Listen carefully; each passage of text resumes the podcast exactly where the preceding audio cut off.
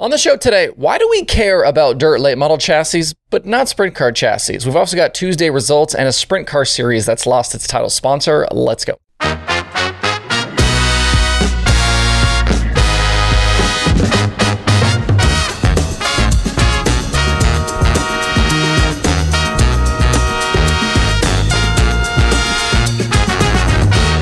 It's Wednesday, February 15th. I'm Justin Fiedler. This is Dirt Tracker Daily. Through these opening weeks of the season, we've been talking a lot about who's winning and who isn't in which dirt late model chassis. Longhorn started 14 0, then Rocket went six straight, but then Longhorn struck back again on Tuesday. I've had a bunch of people try and come at me over the whole thing, which is kind of hilarious given I've just been sharing stats and facts. I'm not making predictions or saying one is better than the other, but that sure hasn't stopped anyone.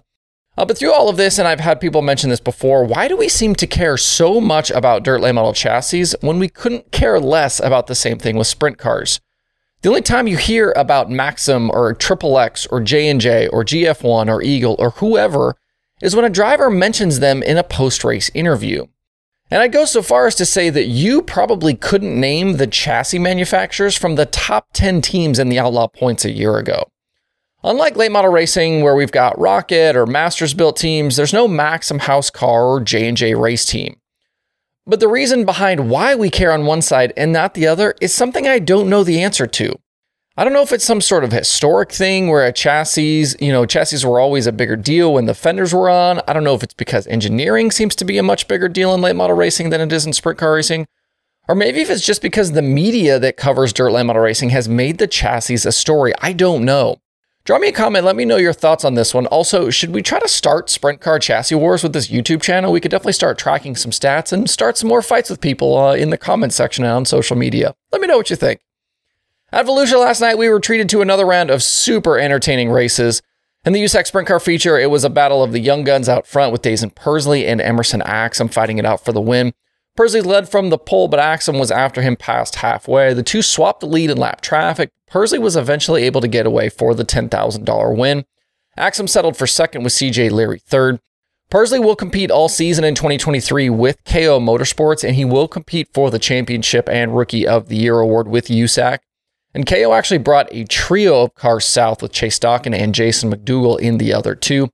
Definitely good to see two young, hyper talented guys battling for the win. Future is definitely bright for USAC. Uh, and Pursley's recovery from that midget crash continues to be nothing short of miraculous. A win on Monday and a fifth last night locked down the Big Gator Trophy for Jake Swanson. Today, the non win competitors will go across the state to Bubba Raceway Park. They've got a practice night. And then the season officially opens on Thursday for the Winter Dirt Games.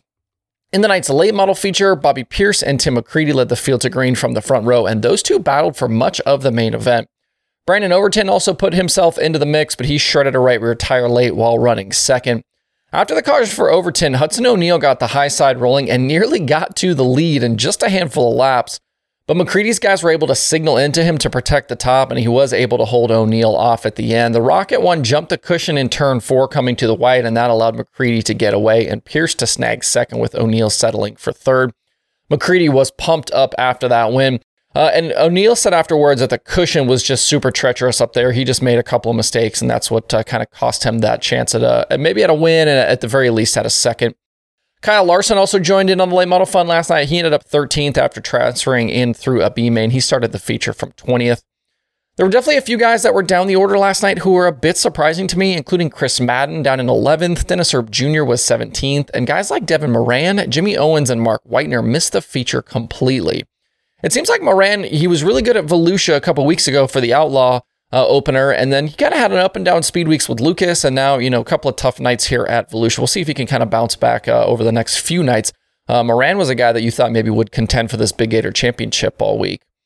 Tonight at Volusia is one more dirt car sanctioned late model nights, uh, light, dirt car sanctioned late model night, excuse me. And then big block modifieds of the Super DIRTcar Series take the place of the USAC sprint car. So still a lot of racing to come this week at Volusia.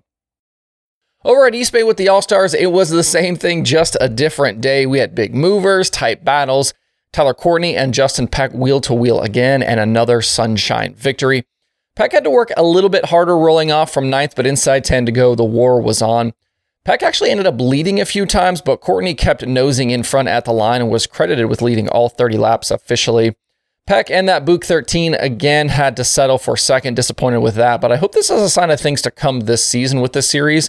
A knockdown dragout slugfest between uh, Peck and Sunshine for this All Star Championship is something I am all in for.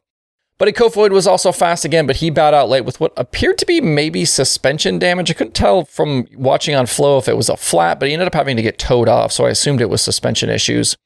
Anthony Macri was on the podium as well, charging from 11th, and Zeb Wise was the biggest mover of the night, going 21st to 4th.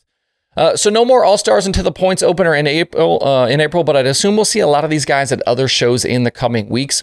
East Bay has 360 sprint car action later this week, which I'm sure some of these guys will stick around for. There's also USCS next week at Southern Raceway. And then we've got the Icebreaker at Lincoln here in 10 days, and then the Outlaws will be back at Volusia on March 5th. So a lot of sprint car racing here still to come. Uh, back on Monday, the ASCS showed off a little bit of rebranding, including a new logo, and the logo itself looks great. Black and sort of this maroon color, very clean. Uh, the series has transitioned over the past year from being owned by Emmett Hahn to now being owned by Terry Maddox.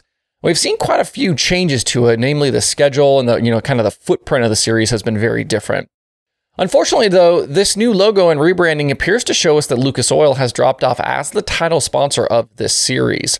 They're still on the website footer, included with some other series sponsors, but all other mentions uh, of Lucas Oil have been removed, including things like hashtags and some of the social media handles. Back on January 17th, I did a uh, daily show spotlighting changes in sponsorship deals between Lucas and NOS Energy Drink. And I talked about Lucas pulling back from a lot of their existing partnerships, and clearly this move with ASCS shows they continue to pare down their involvement. Other series to lose Lucas Oil sponsorships recently include the Comp Cam Super Dirt Series and the Empire Super Sprints. The oil and chemical company does continue to own and sponsor the Lucas Oil Late Model Dirt Series, and they recently doubled down on their involvement with the NHRA. So, not getting out of motorsports completely, but they are consolidating a bit here. We're still about a month away from the ASCS National Tour kicking off their 2023 season. They'll do that at Devil's Bowl Speedway in Texas.